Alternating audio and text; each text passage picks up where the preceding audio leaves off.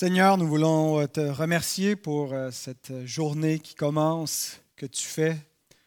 C'est toi, Seigneur, qui euh, renouvelle tes grâces pour nous jour après jour et euh, aujourd'hui encore, ta providence, ta fidélité ne font pas défaut. Merci pour ce premier jour de la semaine. Merci pour cette communion fraternelle qu'on peut avoir ensemble parce qu'on est en communion avec toi.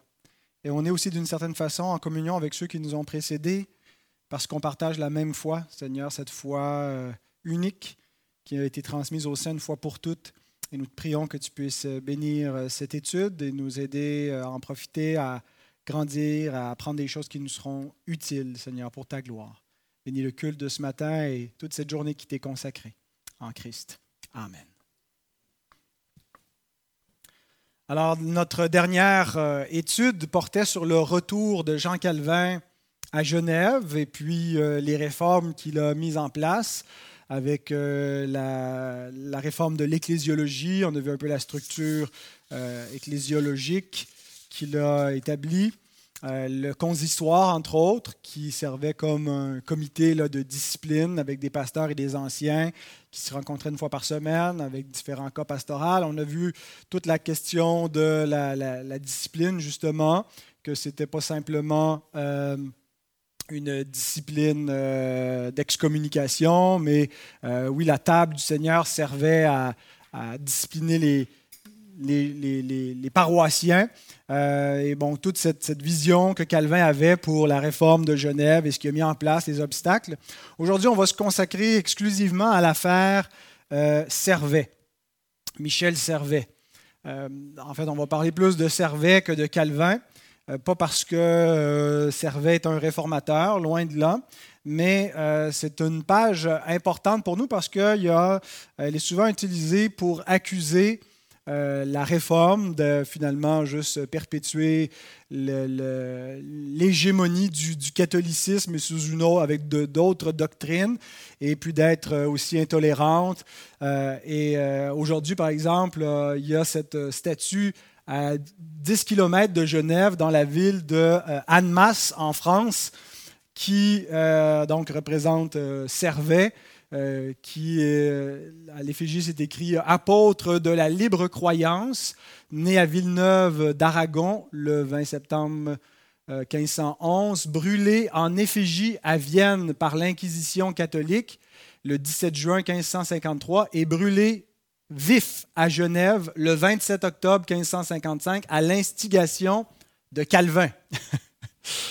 Alors, on a un monument ici pour euh, défendre ce que représente Servet et blâmer ce que représente Calvin lui attribuer la faute et la responsabilité de la mort de Servet.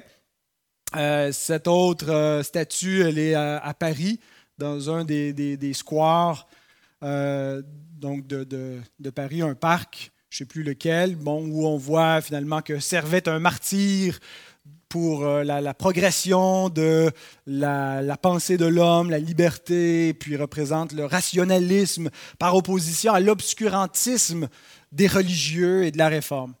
Alors, à cause de ça, à cause de ce que symbolise Servet, c'est important qu'on ne passe pas par-dessus, euh, même si ce n'est pas tant hyper significatif au cœur de la réforme à l'époque.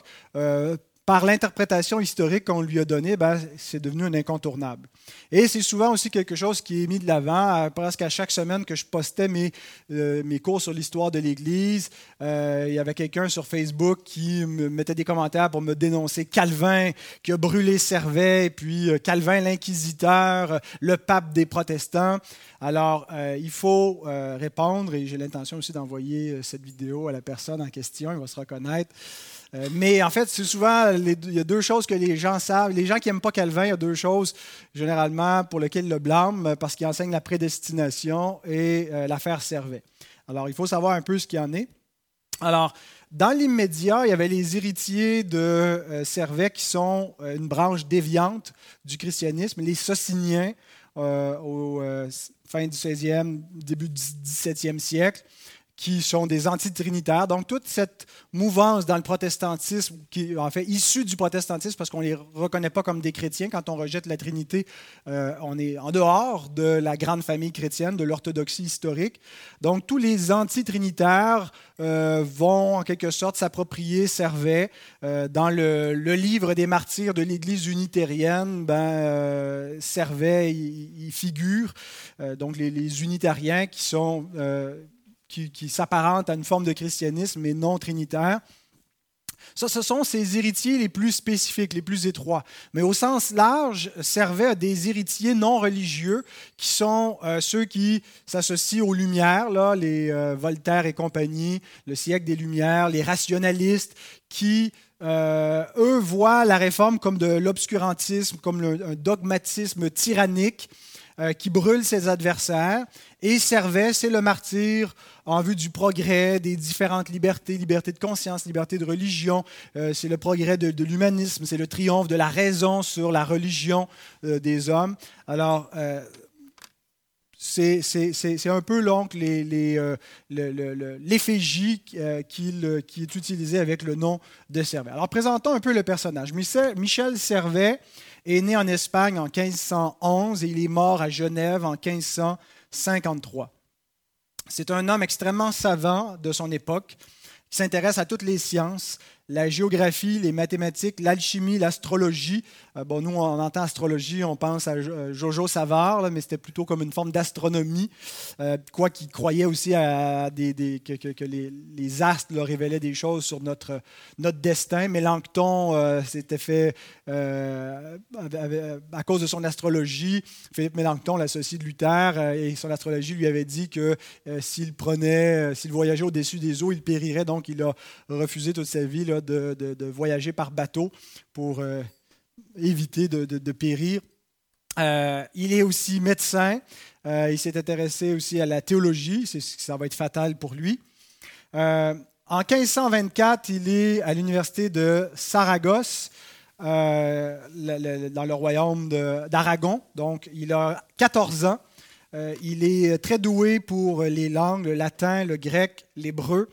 À 15 ans, il euh, est secrétaire d'un moine franciscain, Juan Quintana, et c'est en accompagnant ce moine qu'il est exposé euh, davantage à la Bible et un petit peu à, à l'élite, euh, à l'establishment religieux. Le moine en question va devenir le confesseur de Charles Quint.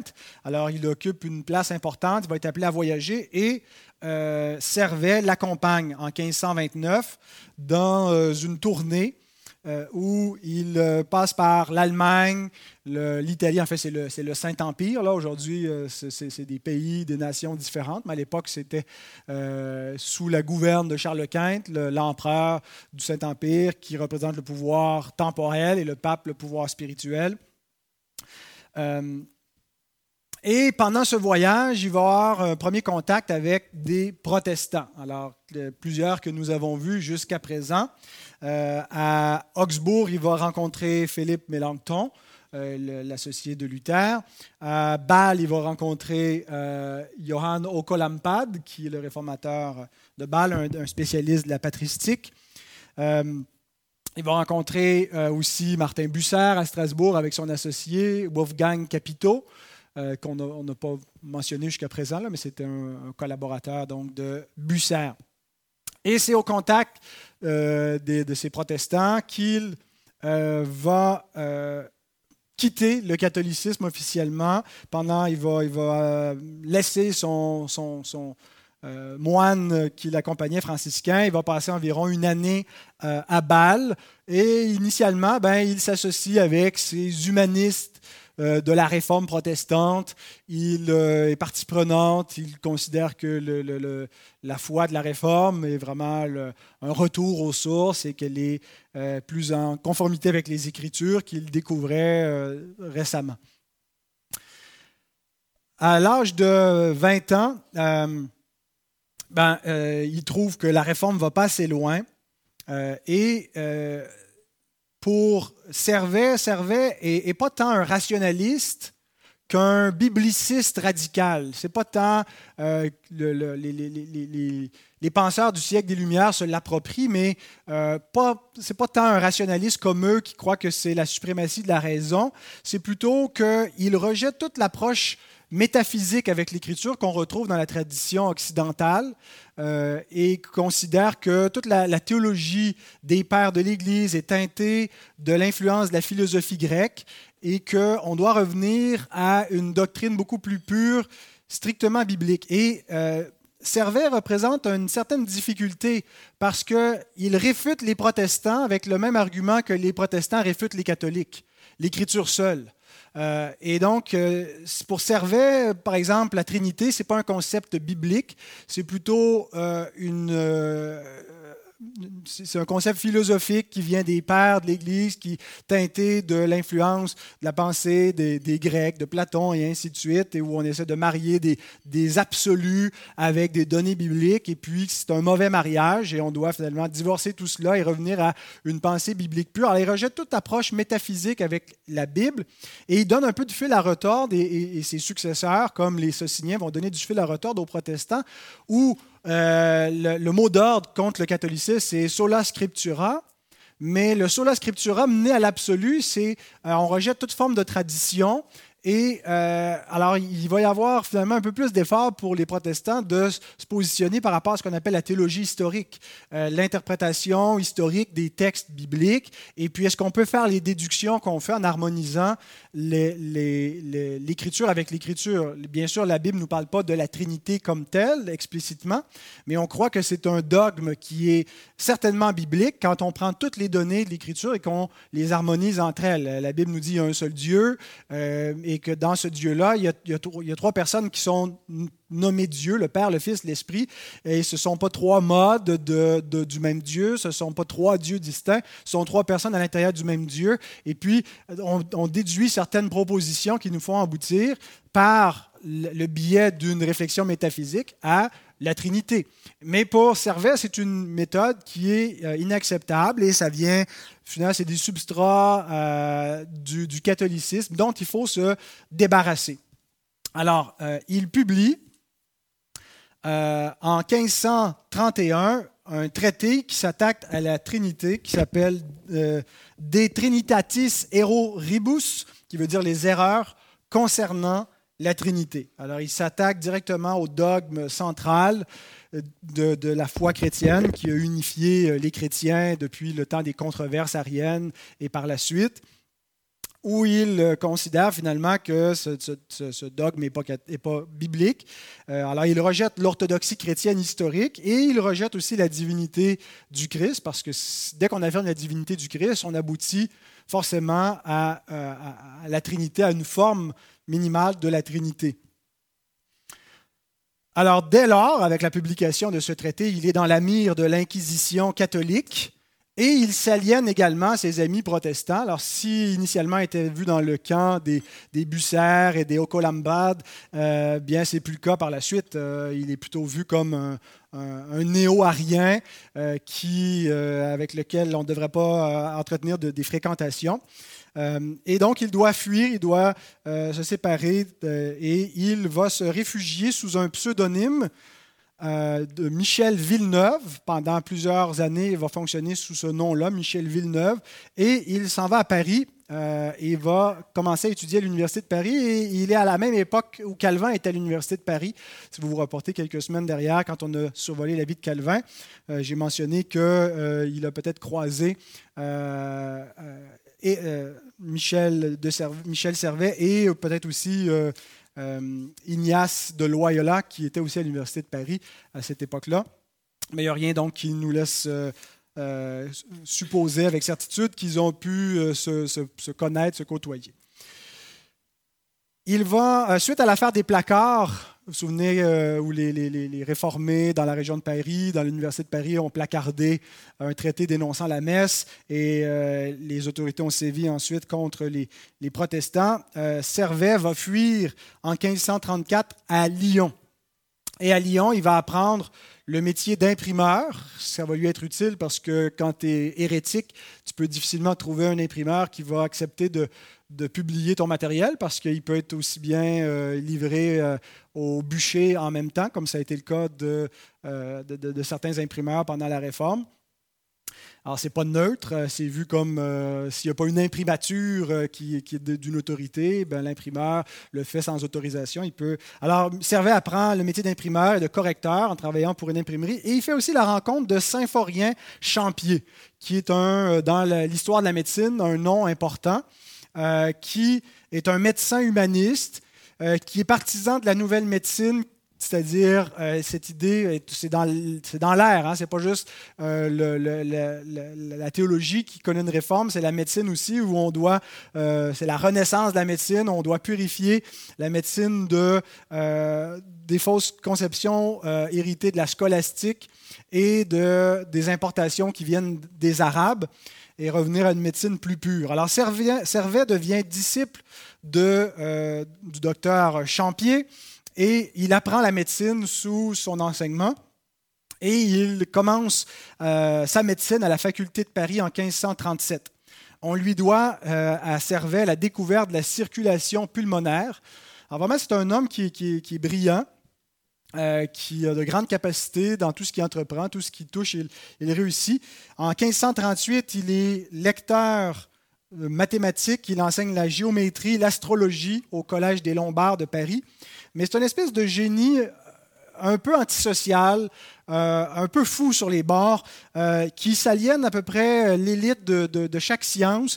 il publie ses travaux sur des questions d'astronomie où il ne peut pas se contenter seulement d'amener des, des, correctifs euh, modérément, il doit traiter ses adversaires, ceux qui ne croient pas comme lui, d'imbéciles et puis les, attaquer. Et, son attitude et son type d'écriture lui euh, amène toujours des, problèmes, des ennemis, alors qu'il écrive en théologie où il insulte, euh, il traite d'hérétique tout le monde, sauf lui qui a, compris la vérité, ou avec l'astronomie. Donc, c'est ce qui le force à devoir quitter Paris euh, parce que donc il commence à avoir des problèmes dans cette autre sphère aussi de, des sciences pures. Et ce qui l'amène de euh, passer par Lyon. Et pendant son voyage à Lyon, il rencontre l'archevêque de Vienne, pas Vienne en Autriche, mais Vienne en France, euh, qui est, donc l'archevêque Pierre Palmier. Et pendant son voyage à Lyon, l'archevêque l'invite, parce qu'il est médecin, à venir euh, s'installer à Vienne, poursuivre sa carrière de médecin. Il va y être médecin juré, c'est le titre de l'époque. C'était un peu comme un médecin légiste qui sert le, tribunal, une autorité par son expertise. Euh, alors, euh, Vienne, c'est, Agnès, tu dois connaître ça, c'est, entre, c'est un petit peu au nord de Valence, près de Lyon et euh, il va être soutenu par l'archevêque de Vienne. Alors Vienne, c'était quand même un, diocèse assez important. C'est une vieille carte là, qui remonte au diocèse de, l'an 300, mais j'imagine que les territoires devaient être assez similaires.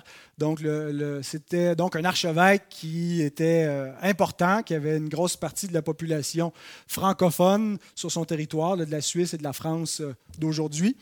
Et au tant que euh, euh, l'archevêque va même loger Servet, sous le nom de Michel Villeneuve à ce moment-là, euh, dans le palais épiscopal. Il soutient les médecins, il est un archevêque un peu de, la Renaissance et un humaniste. Et donc, Servet est, bien vu par ses connaissances.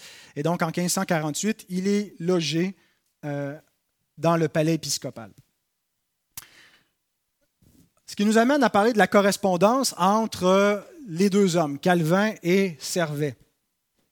Pendant euh, cette période-là, même depuis son premier contact avec les protestants, Servet va correspondre assez régulièrement avec Calvin, lui envoie ses travaux, euh, lui suggère de réviser sa théologie en disant qu'il devrait revenir à une, euh, une théologie plus pure comme celle que Servet lui propose, un christianisme purifié qui rejette la Trinité. Alors Calvin lui répond par écrit il lui répond sur ses erreurs, euh, le met en garde et l'encourage à lire l'institution chrétienne euh, de, 1542. Il me semble que c'est ça l'édition française de, Calvin au 41, je ne suis plus certain, et Servet, donc, suite à cette correspondance, renvoie à Calvin une copie de l'institution chrétienne annotée par la main de Servet avec une lettre l'accompagnant, où il questionne les capacités intellectuelles de Calvin, euh, que finalement c'est une espèce d'abruti qui fait juste euh, régurgiter ce que les théologiens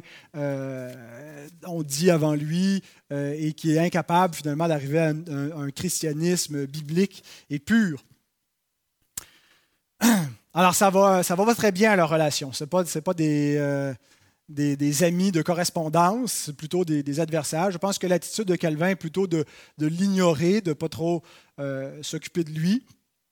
Et puis, euh, Servet euh, publie un, ouvrage qui va être fatal pour lui en 1552. Alors, il est toujours auprès de, l'archevêque de Vienne. Il publie anonymement un ouvrage intitulé La restitution du christianisme en latin, qui est imprimé à 800 exemplaires, et plusieurs de ces exemplaires vont être envoyés à Genève avec la suite de ce, traité, qui est une compilation des lettres que de Servet à Calvin. Et donc, ce qui permet automatiquement euh, d'identifier, de faire le lien entre l'ouvrage anonyme La restitution du christianisme et les lettres de Servet. Bon, ben, il faut 1 plus 1 fait 2. Euh, l'auteur de cet ouvrage anonyme, c'est Michel Servet qui euh, est, libre, qui, agit comme, médecin auprès de l'archevêque de Vienne sous le nom de Michel Villeneuve. Secret de Polichinelle, mais bon, il semble que jusqu'alors, ça faisait bien l'affaire de l'archevêque de le tolérer, de l'ignorer, peut-être l'ignorait-il véritablement. Mais en fait, ce qui va euh, déclencher le, procès et l'accusation de Servet, et puis bon, bien sûr, dans la restitution du christianisme, il publie des choses complètement hérétiques qui sont dangereuses pour l'époque.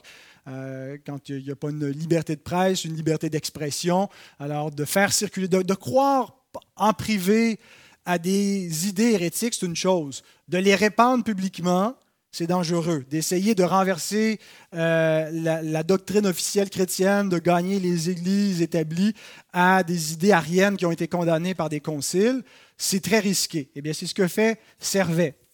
C'est ce qui nous dit qu'il est un peu fou sur les bords, il manque un peu de, jugement. Mais donc, euh, ce qui, mène, ce qui déclenche l'affaire, euh, qui va amener à son arrestation, son procès, c'est qu'il euh, y a un collaborateur de Calvin, un Français exilé, Guillaume de Trie, qui vient de Lyon, qui est un catholique qui s'est converti à la foi protestante, qui s'exile donc à Genève pour fuir la persécution et se former, et il reçoit une lettre des membres de sa famille. Bon, dans le cours de Carl Truman, il dit que c'est ses parents. Euh, dans l'article sur Wikipédia, ça dit que c'est son cousin qui lui aurait écrit. En tout cas, c'est des gens de sa famille qui écrivent à Servet en euh, l'encourageant à revenir à l'église mère, qui sont tristes de l'avoir vu partir pour une, une fausse église et qu'il il s'est réfugié dans Genève, une ville de désordre, et puis il, ils essaient comme ça de le gagner en lui disant qu'il suive l'Antichrist, quoi. Et puis, euh, Guillaume de Tri, donc, est, choqué, est insulté euh, de, de, de, ce que sa famille lui écrit et surtout du culot de leur accusation. Il leur répond dans leur lettre, il dit, vous avez du culot, peut-être pas ça comme ça, mais de m'accuser, alors que tout le monde sait que votre archevêque abrite dans son palais l'arche hérétique d'Europe. Euh, le plus grand hérétique qui euh, fait circuler, euh, qui, s'oppose à la, divinité du Christ, à la Trinité, qui s'attaque à l'être même de Dieu. Et donc, à ce moment-là, euh, les gens, cette famille-là de lyonnaise, va faire remuer l'affaire. Hein, et c'est quoi cette histoire-là? Un hérétique hébergé chez l'archevêque. Et de sorte que l'affaire prend tellement d'ampleur que l'archevêque ne peut plus cacher Villeneuve s'il le cachait. Et donc, les, autorités vont agir et l'archevêque est forcé euh, d'agir. Bon, on se prépare. En fait, les autorités de Vienne communiquent avec Genève, avec Calvin, pour qu'on lui fournisse des preuves. Est-ce que le Michel Villeneuve, qui est à Vienne et bel et bien servait, qui avait publié en 1531 euh, un traité dénonçant la Trinité, euh, et un autre traité un peu plus tard, et celui-ci maintenant en 1552 sur la restitution du christianisme, qui est tout aussi hérétique. Est-ce que c'est le même homme? Et donc, les autorités de Genève, par la correspondance entre Calvin et Servet, vont permettre aux autorités de Vienne, aux catholiques, donc, d'établir ce rapport-là et d'avoir une preuve suffisante pour pouvoir mettre Servet, Villeneuve, en accusation. Alors, il y a vraiment hein, l'ennemi de mon ennemi et mon ami. Les catholiques, les protestants collaborent ensemble pour euh, arrêter Servet. La preuve donc est suffisante. Et la façon qu'on l'arrête, on procède par ruse. On l'invite, on invite Servet à visiter euh, la prison royale pour visiter les malades qui y sont. C'est le médecin après tout. Et pendant qu'il euh, est, dans le, palais, la, prison du palais royal, on l'informe qu'il va y être gardé. Euh, parce qu'il y a un procès pour lui qui s'en vient, mais en raison de, des bonnes relations qui existent avec lui depuis quelques années, il n'est pas enfermé dans une cellule, il va seulement être gardé à l'intérieur du palais. Alors, Servet profite de cette grande liberté dans sa, dans sa garde pour s'échapper. Euh, on aurait fait la même chose. Alors, il s'évade. Il va être en cavale. Ce qui n'empêche pas le procès d'avoir lieu. C'est un procès par contumace, c'est-à-dire un procès en l'absence de l'accusé. Euh, et il va être trouvé coupable par ses écrits. Il est condamné au bûcher et il va être brûlé en effigie. On a une effigie de lui euh, en bois qui est mis au bûcher avec ses écrits le 17 juin 1553. Comme on fait parfois dans des parades là, anti-Donald Trump ou anti-George Bush, on fait brûler leur effigie. Ben alors, on a fait brûler l'effigie de euh, Michel Servet. Alors, pendant ce temps-là, ben, Michel Servet est en cavale. Il, euh, il, veut se rendre en Italie. Et il va passer à peu près deux mois comme ça à fuir, à se cacher. Et sur le chemin vers la route de l'Italie, ben, il décide de s'arrêter par Genève. Ça ne serait peut-être pas une mauvaise place de passer là, alors que ton, ennemi juré est en ascension dans le pouvoir. Euh, et pour passer inaperçu, quoi de mieux que de se glisser parmi les paroissiens pour se rendre à l'église alors que Calvin y prêche?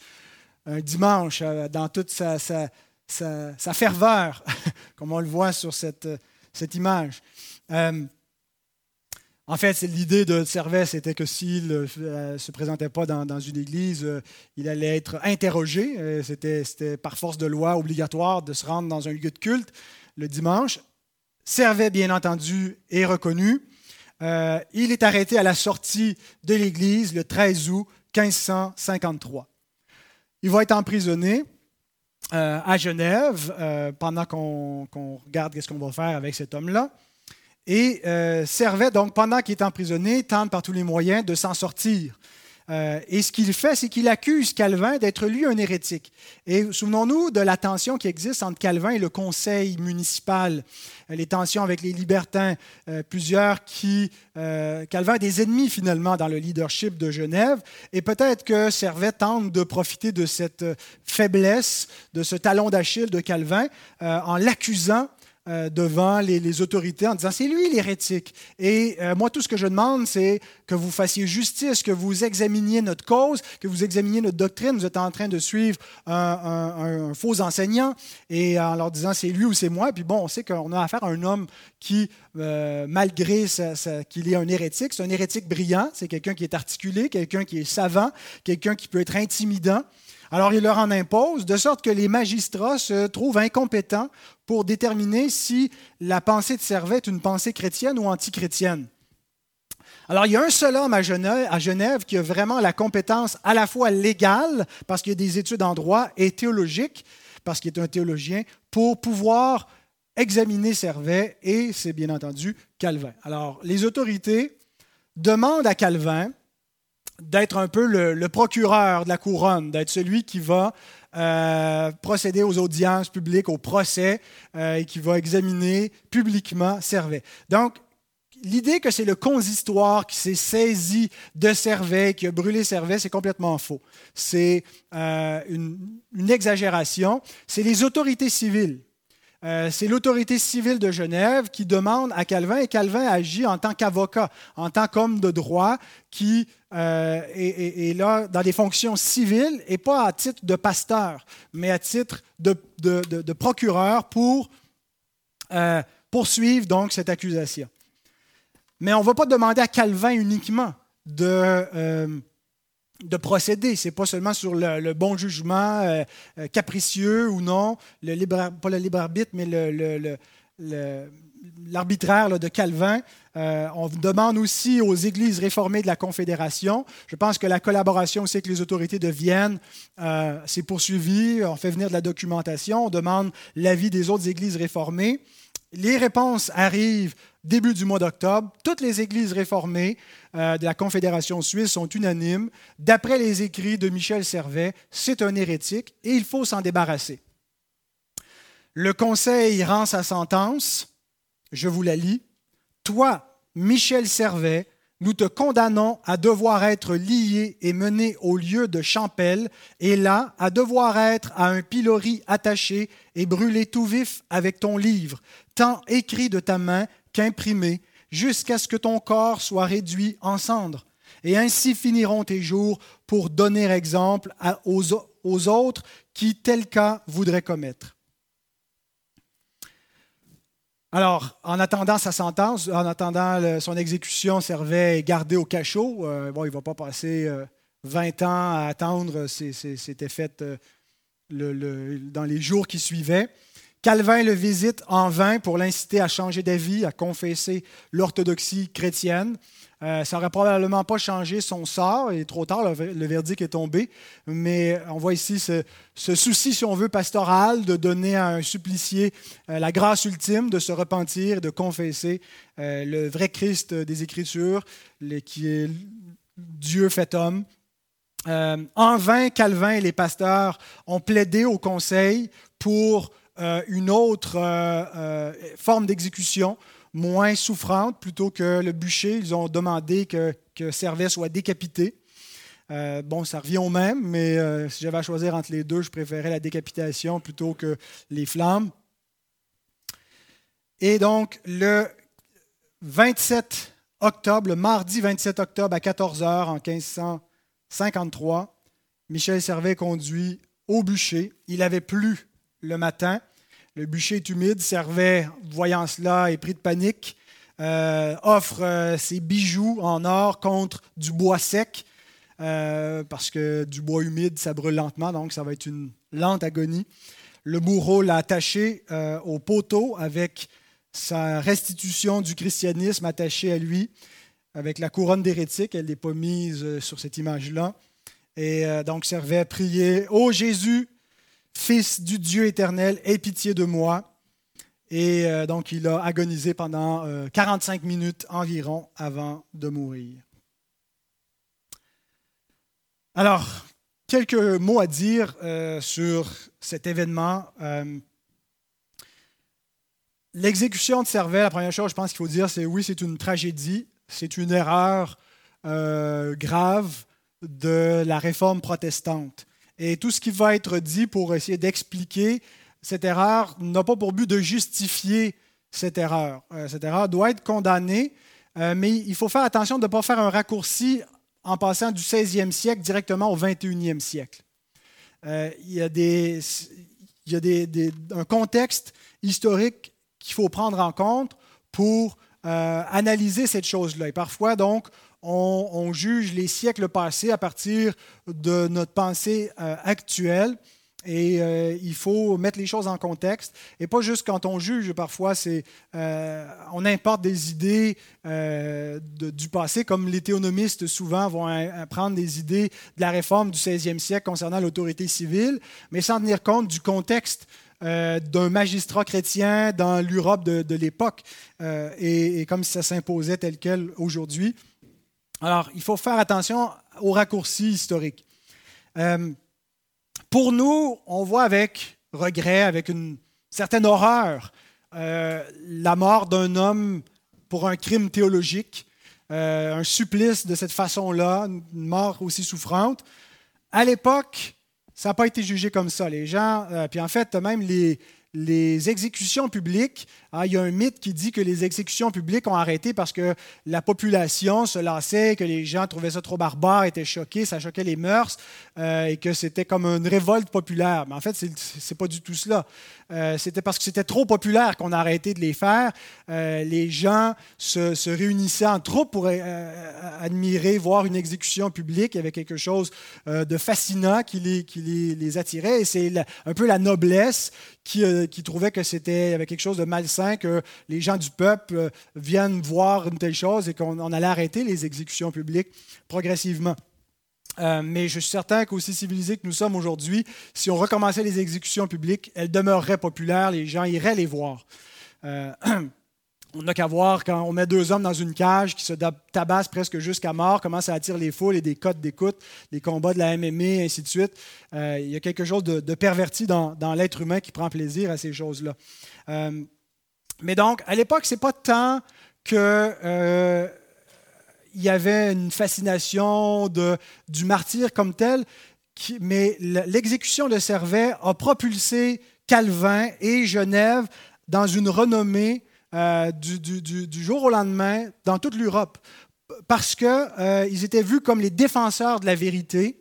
Euh, ceux qui ont capturé un hérétique qui sévissait depuis quelques décennies, qui était en cavale, qui a échappé aux mains des catholiques, ils ont réussi à le capturer, à l'exécuter. Alors pour nous, si aujourd'hui c'est vu comme une tâche à la réforme, à l'époque c'était un moment glorieux de, l'épopée de la réforme.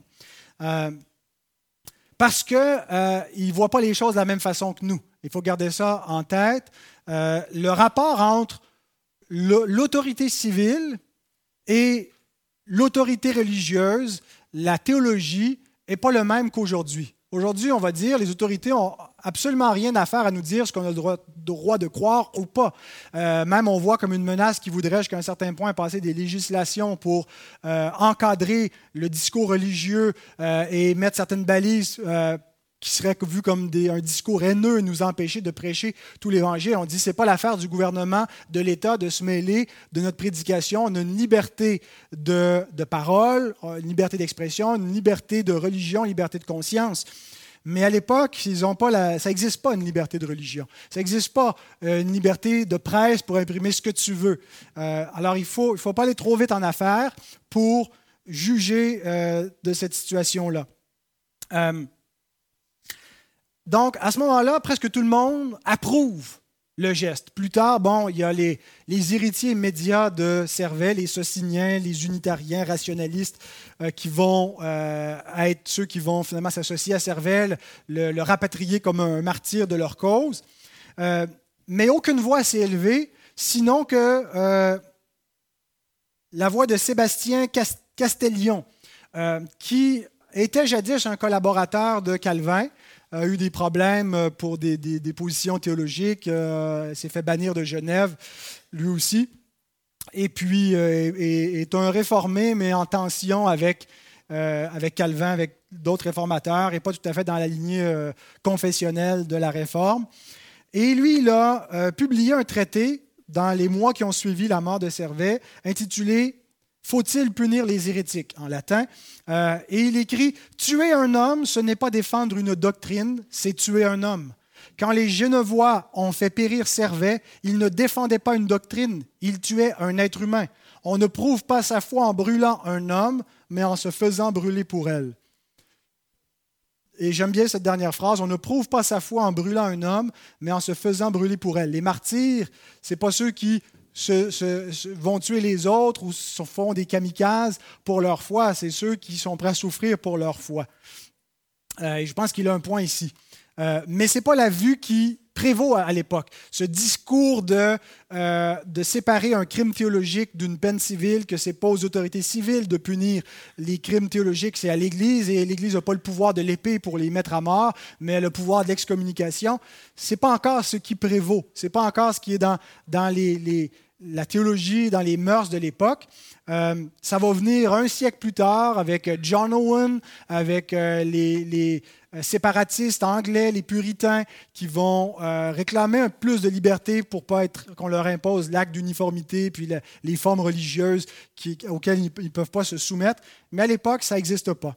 Euh, le plus proche collaborateur de Calvin, qui est son successeur, Théodore de Bèze, répond à Sébastien Castellion euh, sur un traité qui, parle de l'autorité des magistrats et de la punition des hérétiques. Il lui dit Le magistrat a l'autorité et le devoir de punir l'hérétique. La corruption par l'hérésie touche l'âme éternelle. Ceux qui corrompent l'âme sont pires que les criminels de sang. Alors, pour eux, ils disent le crime de l'hérésie, et dans ce cas-ci, une hérésie, ce n'est pas juste une erreur doctrinale. On s'attaque à l'être de Dieu. Euh, si on suit euh, l'enseignement de euh, euh, Servet, ce n'est pas juste des conséquences sociales qu'on va avoir, c'est des conséquences éternelles. Donc le crime hérétique est pire que le crime de sang. C'est la logique de l'époque et c'est le devoir du magistrat chrétien de punir l'hérésie. C'est la vision qu'ils avaient. alors, de comprendre ce contexte-là nous permet de euh, voir qu'on ne peut pas faire porter à Calvin seul, comme on a vu sur la, stèle du début, le blâme pour avoir fait mourir Servet. Calvin est un instrument, mais Calvin s'est comporté comme un homme du 16e siècle dans les conventions sociales. Et à l'époque, c'est normal de brûler les hérétiques. Il n'y a rien d'anormal à cela. Euh, le, Servet a été condamné pour blasphème. Donc, c'est plus qu'hérésie. L'idée d'un blasphème, c'est que c'est pas juste parce qu'il comprend pas la Trinité, parce qu'il y a un problème intellectuel, rationnel avec cette doctrine-là. C'est parce qu'il est une mauvaise personne. Il veut corrompre les mœurs et il s'attaque à la personne de Dieu pour euh, renverser l'ordre social en s'attaquant au fondement de la société qui est Dieu lui-même. Alors, c'est vu comme une mauvaise personne qui trouble l'ordre social. Alors, pour nous, si on se dit c'est juste théorique et quelqu'un ne doit pas mourir pour un crime de la pensée ou une doctrine, ben, à l'époque, c'est vu comme quelque chose de bien pire que cela.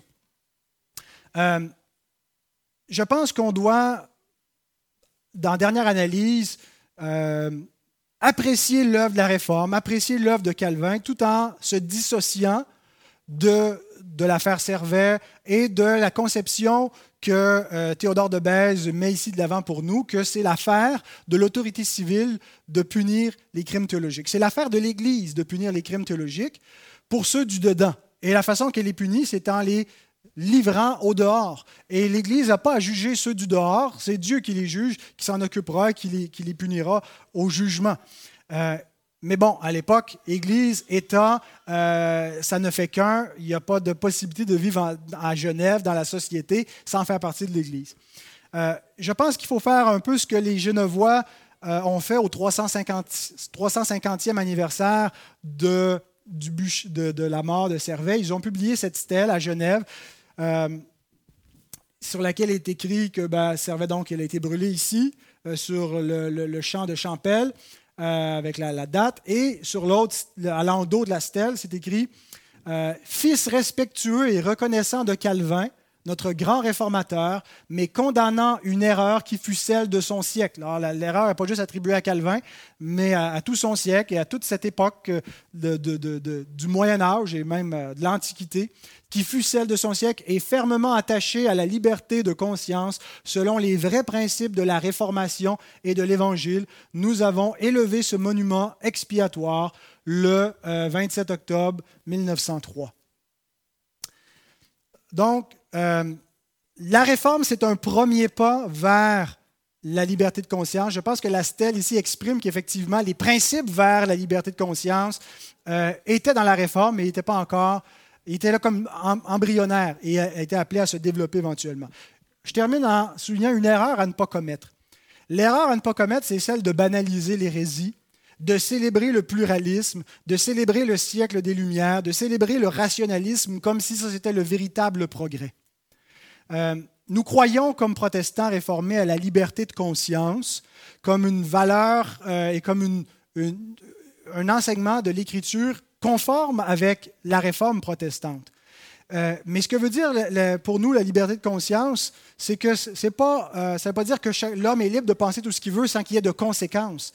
Ça veut dire que ce n'est pas le rôle du gouvernement de punir les crimes théologiques. Euh, Dieu punira les hérétiques dans une flamme éternelle. Notre rôle à nous, c'est de prêcher l'Évangile et nos armes sont spirituelles et on les applique différemment à ceux du dedans et à ceux du dehors. Mais donc, ne faisons pas l'erreur de se joindre à cette euh, cette espèce de panthéon euh, de l'humanisme où on fait de, de, une icône à laquelle on s'identifie. Je pense qu'il représente quelque chose de regrettable de notre histoire, un mauvais tournant, mais ça ne veut pas dire donc qu'on doit dire que la, liberté de, de, qui mène à l'hérésie, au pluralisme, c'est banal et, rien de grave, ça mène à une perdition éternelle. Alors on va s'arrêter ici. Dans deux semaines, on termine avec Calvin euh, pour après ça passer aux anabaptistes.